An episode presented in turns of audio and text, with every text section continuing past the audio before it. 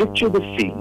An old lady pays her e-toll bills. She continues to pay them. She has disputes with SANRAL over a, uh, bills that have been uh, put onto her number plate by number plate cloning. And that has become a big problem in this province. Over 20% of cars are false or cloned number plates now. It was 10% before e-tolls came along. So now she has a dispute with SANRAL over, uh, over um, some of these e-toll bills, which are not hers.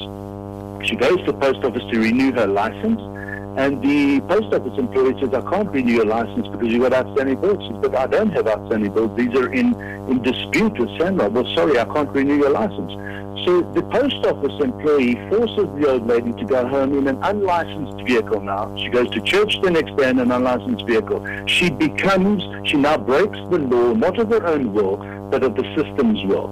So that's where it falls down completely flat. This is going to be challenged big time in the courts. And, and, and when the state, through its own uh, mechanisms, forces people to become criminals, then it is a defunct law, isn't it? It becomes a massive problem. So we can't tell you what will happen. We told SANRAL, we told the government before, that when they go down this road, the, the clone number plate problem will grow.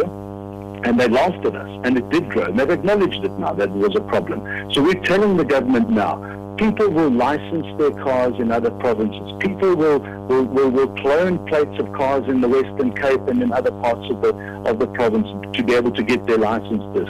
A whole new set of criminal uh, industries will be spawned out of this. What we can't understand is why government holds on to a very cumbersome, very inefficient and expensive system that enriches overseas companies and that when the current policy of taking the fuel levy money and giving it to SANRAL to build roads that currently exists is the one that attracts zero administration costs, yet they choose to fight with their citizens.